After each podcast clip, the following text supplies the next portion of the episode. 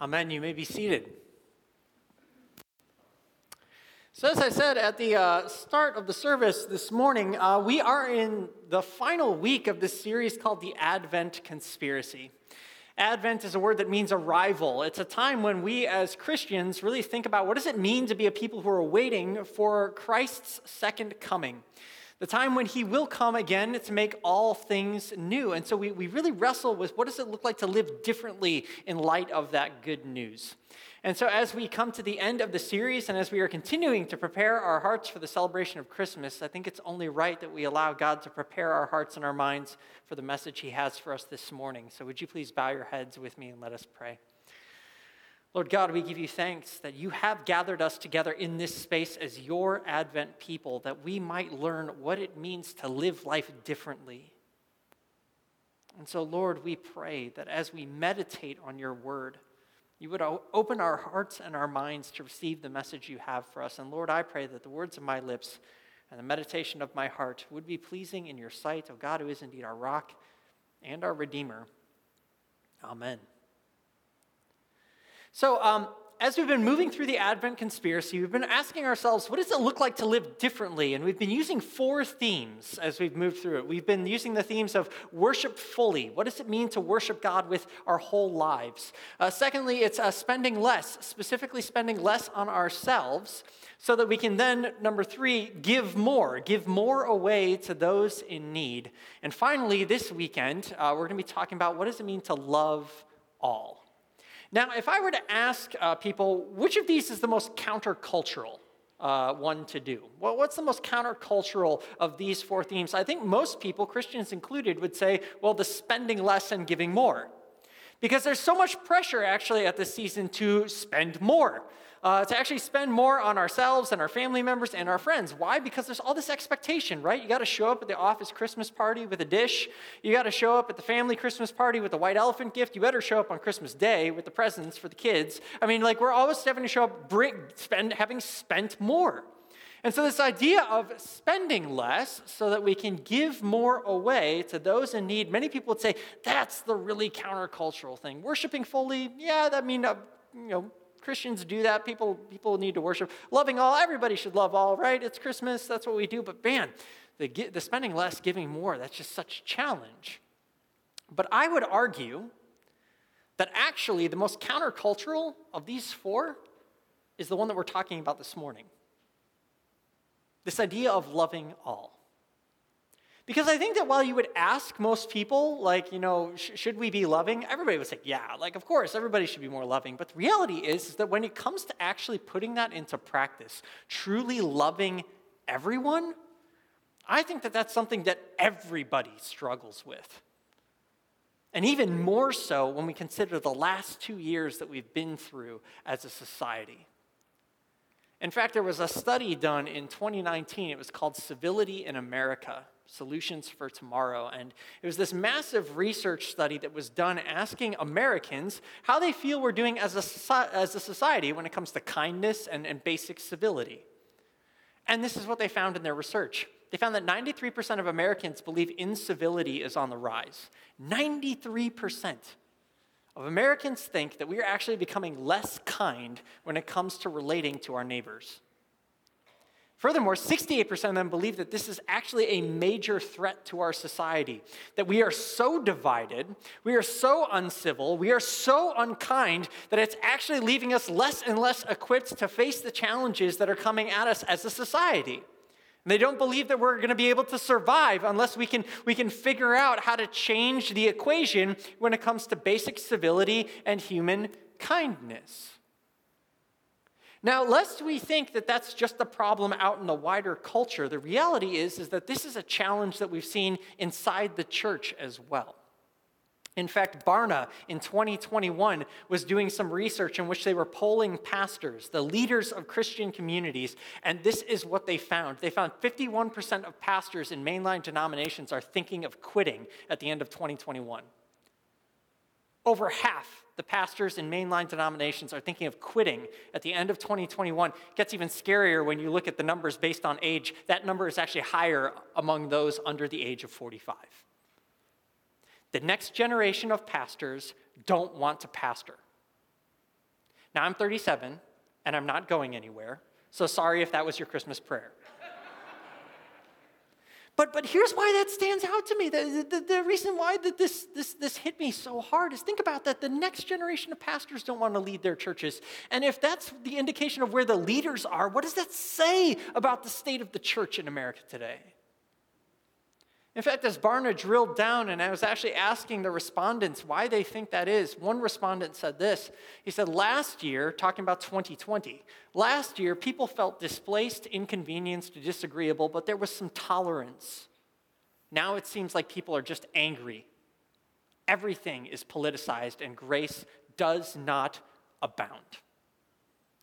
Saying the reason why pastors want to quit is because their churches have become uncivil places have become unkind places, have become unloving places. Places where we no longer construction on everything, places where we no longer give one another the benefit of the doubt, places where we no longer show love to one another in the way that Jesus calls us to. Which is why I think that the calling of this weekend to love all is truly the most countercultural of those four values, and it's the one that we most desperately need. I think it actually becomes easier to spend less on ourselves and more uh, to, and, and give away more to others if we truly could understand what it means to love the way Jesus loves. Which is why I think our passage for this morning was so important because it helps us understand what actually has to happen within our hearts for us to become the kind of loving people that Jesus calls us to be. And it focuses us specifically on uh, a couple of characters within the, Chris, uh, within the Christmas story. Uh, and, and, these characters are the ones that we actually see uh, in this uh, picture up here. And specifically, what I want to focus on uh, today is I want to focus on the shepherds. Now, I think that we've actually become kind of numb to just how radical it was that shepherds were there to greet the, the newborn king. because we've gotten kind of used to it. I mean, when we make a nativity scene, right? When we set up our mangers, like, you have to have the shepherds. I mean, of course, you're going to have the shepherds, right? Like, they're always there. Like, we just expect that, they, they, that, that that was just a logical conclusion that shepherds would show up to greet the Messiah, right? And we set them up, and although they may have looked like they've been in the sun a little bit, they've got really nice, clean looking robes, and they show up with flutes and, and harps, and they bring the stuffed animals, right? You know, give the baby a little lamb, right? It's cute. That's what they do. But if you were a first century reader, that would have been absolutely shocking. The last people you expected to show up to greet a king would have been shepherds. And the reason why is because shepherds in the first century were a pretty rough and tumble bunch. They were actually the outcasts in that society. You see, in ancient Near Eastern society, the way you survived was by being a part of a community. You were very, very tied to the land. Uh, you depended upon your neighbors and your extended family in order to survive. You worked together on things like the harvest and your crafts and your trades. And, and that's how you made a living, but not with shepherds. Shepherds, the reason they became shepherds is because they didn't have families, because they didn't have a wider community to care for them or for them to care for. That oftentimes, by the time you hit the first century, most people who become shepherds have become shepherds as a last resort. They have no other place to belong. And so they live on the edge of society, uh, they live on the edge of community. It gets even more stark when you realize that by the very nature of their profession, they were considered ceremonially unclean in a highly religious society.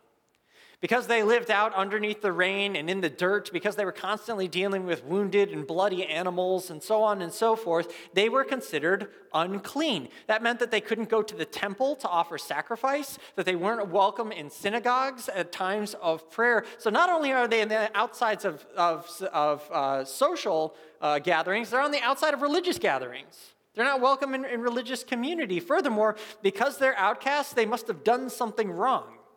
That would at least have been the assumption. And so they weren't welcome in polite religious society. Now, here's the real irony when you stop and think about it. We're told, according to Luke's gospel, that there were shepherds out in the field keeping watch over the flocks by night. This is in the hillside around Bethlehem. Now, Bethlehem was very, very close to Jerusalem. You could probably walk from Bethlehem to Jerusalem in just a couple hours.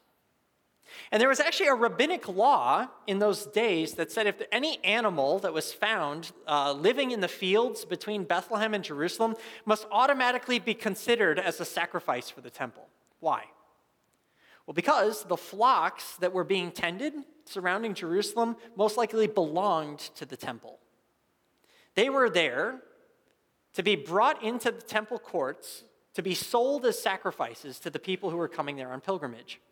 Which means that these shepherds are watching over the flocks that would provide the sacrifices that they themselves were not welcome to celebrate in. The hypocrisy of that religious statement, the hypocrisy of that very system would have been totally demoralizing and disenfranchising to shepherds. I could imagine shepherds being on the outskirts, just trying to scrape a living, knowing that they were abandoned not only by their society, but according to the religious leaders, they were abandoned by their God. And so to have shepherds show up to welcome a king, no. You don't invite these guys. And you certainly don't invite them to the baby shower. Okay, you do not want to trust whatever stuffed animal they're bringing. Totally unreliable. These are outcasts. And yet, what Luke dares to tell us is that on that night, as they watched over those flocks, something incredible happened.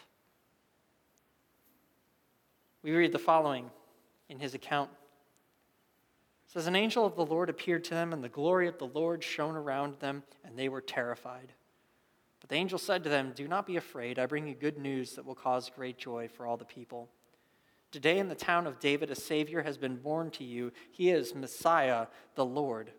And this will be a sign to you. You will find a baby wrapped in cloths and lying in a manger. And suddenly a great company of the heavenly host appeared with the angel, praising God and saying, Glory to God in the highest heaven and on earth peace to those on whom his favor rests. These outcasts, these unwelcome ones, suddenly become the very first to hear the good news of God's love. The very first who are sent. Before the wise men, before the disciples, before anyone beheld God made flesh, these guys are told the good news. They are welcomed in. And what I find so beautiful about the way that they're welcomed in is the sign that God gives them. He tells them, You're going to find a baby wrapped in cloths and lying in a manger, a feeding trough for animals. And suddenly we realize why the shepherds suddenly were filled with such incredible joy because they saw in that child the God, just the, the lengths that God's love was willing to go for them.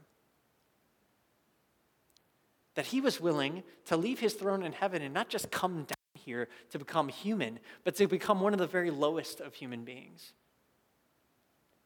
That these shepherds, who themselves were outcasts, see in the face of their God a God who's willing to become an outcast, one who doesn't have a home, one who's willing to enter into the darkness and into poverty for them. One for whom every door was closed when his parents were looking for a safe place to have their child. One who was put out in a stable and laid in a feeding trough. That's how far his love was willing to go. What they saw when they went there and they beheld their king was not a God wrapped in fine clothes with a gold crown upon his head. No, they saw a God who was willing to reach down to the very lowest of people and to embrace them as his own. They saw in the face of Jesus a God who loved them, a God who was not afraid of outcasts, a God who didn't hold at arm's length those that the rest of society said we're not welcome in. And this is a theme that we see that runs throughout the entirety of Jesus' life that he was willing to touch lepers and heal them, that he sat down at tables to eat with tax collectors and sinners, that when he saw the woman caught in adultery, he told her that he did not condemn her the one who routinely called outcasts to follow him, who made humble, shep- uh, who made humble fishermen a part of his inner circle of friends, and who ultimately would go to a cross and die for the very people who put him there, saying, Father, forgive them. They know not what they do. That's who our God is. That's how far his love is willing to go. And the shepherds are told, You get to see it first because he loves you. And this is good news of great joy, and it is for all people. From the lowest of men to the highest of kings. God says, You are mine. You are precious to me, and you are welcome in my presence. And what's so beautiful is that that God who proclaimed good news to these outcasts is a God who's still doing it today. Because those outcasts, when they heard that good news, immediately went out and they shared it. They couldn't keep it to themselves. They told everybody that they met that they had seen the Savior. And from them on down to us, those who are loved by Christ are called to give and to share that love with others. It's out of knowing that we're loved that we love. It's as Jesus said, This new command I give to you love one another as I have loved you. It's as John wrote, We love because he first loved us. It all overflows when we know we're welcomed in by the God who's willing to associate with the outcasts. It's as we live out that mission together, we see lives transformed. That's part of the reason why, as we've gone through this Advent conspiracy, we've been partnering with this organization called Collective Chicago, which takes men who are living on the streets, outcasts who are homeless, and welcomes them in to a community. Doesn't just give them a handout or provide them with a bed for a night, but actually gives them a home and a family. One where Jesus is at the center, so that they can experience it, the transforming love that God has for all people. And this morning, I want you to hear one more story from Collective Chicago. It's actually the story of a man named Jason. He is a, a, a, member of the board of Collective Chicago. And he knows just what a difference it makes when the God of heaven comes down and welcomes outcasts in. I want you to listen to his story. It was just crazy time. Like, I literally lost my mind. I probably had a mental breakdown at the age of 17.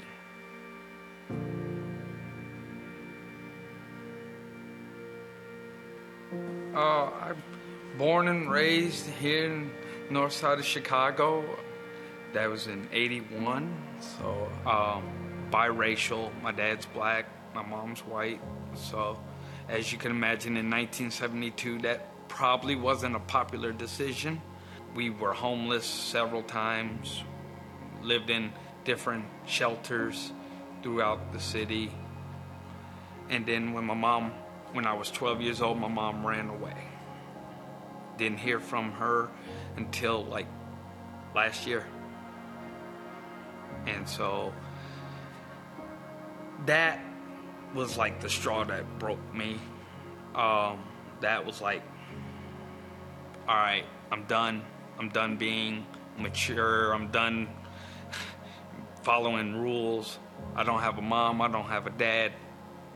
So for myself, it's like uh, gang life became something that I got attracted to, and uh, went to county jail on my 17th birthday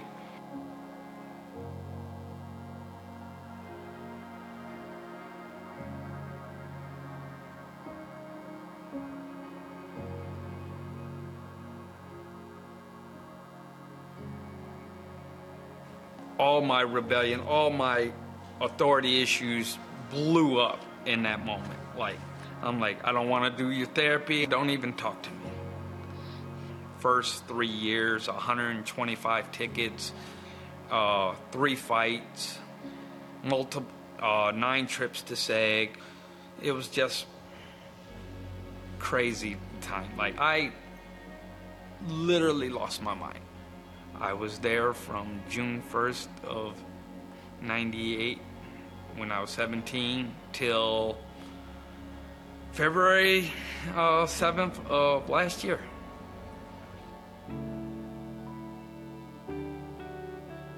What got you through? It actually started with education.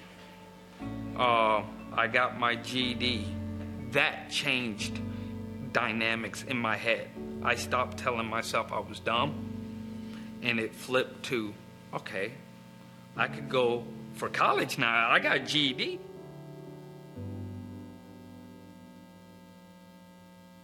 God has moved heavens and earths for me just when things didn't look promising. It's like He has been there.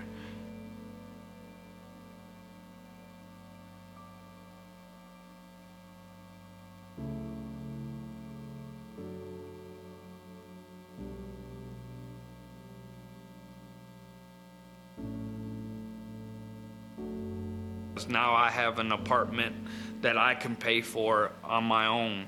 I haven't left that church since. It's like it's it's become my family, like more family than I have in actuality.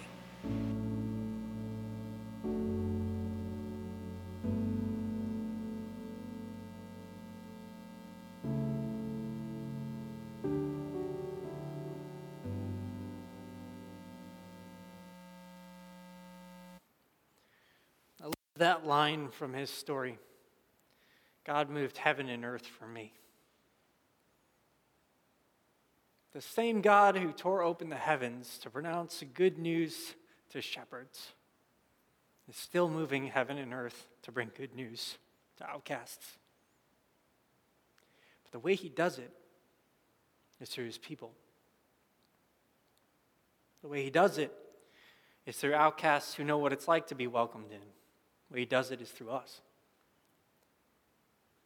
Those of us who are called by the name of Jesus have an opportunity, like the shepherds, to bring good news to those who so desperately need to hear it.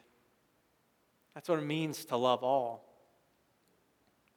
That's why we've been participating with Collective Chicago throughout this Advent conspiracy, because we believe that love and, and loving others the way that we've been loved by God is, is something that we can't just muster up in ourselves. It's a gift that we're given that we have to put on every single day. But as we do so, God brings light where there was darkness. He brings life when there was death. He breaks through hearts of stone and gives us hearts of flesh as we participate with Him in the work that He's doing of bringing hope to those who so desperately need to hear it. it makes me think of the words of the Apostle Paul writing in Colossians chapter 3. He says this to us. For those who want to know what is our calling as God's people, he says this Therefore, as God's chosen people, holy and dearly loved, clothe yourselves with compassion, kindness, humility, gentleness, and patience. Bear with each other and forgive one another if any of you has a grievance against someone. Forgive as the Lord forgave you. And over all these virtues, put on love, which binds them all together in perfect unity. We are called by Jesus' name. We are called to be a people who love just as He first loved us. something that we put on, and it's a gift that we give. And in a few moments, we're going to have an opportunity to respond to that gift of love in some very, very practical, very, very tangible ways in terms of how we join with Collective Chicago. But before we do, and before we pray, I think it's an opportunity to remind ourselves that that's not just a one time thing. It's something we're called to live out every single day of our lives as Advent people.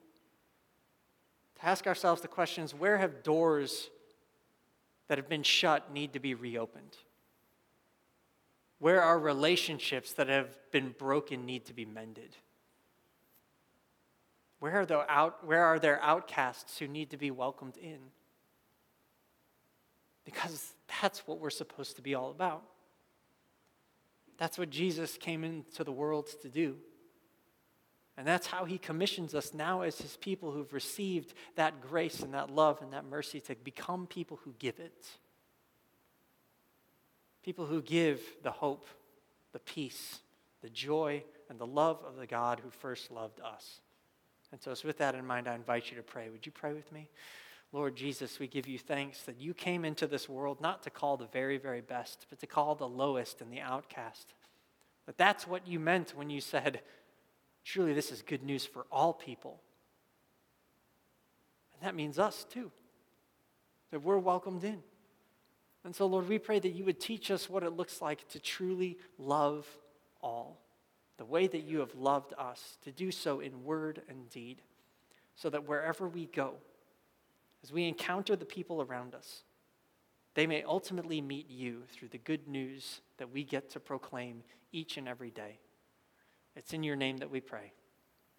Amen.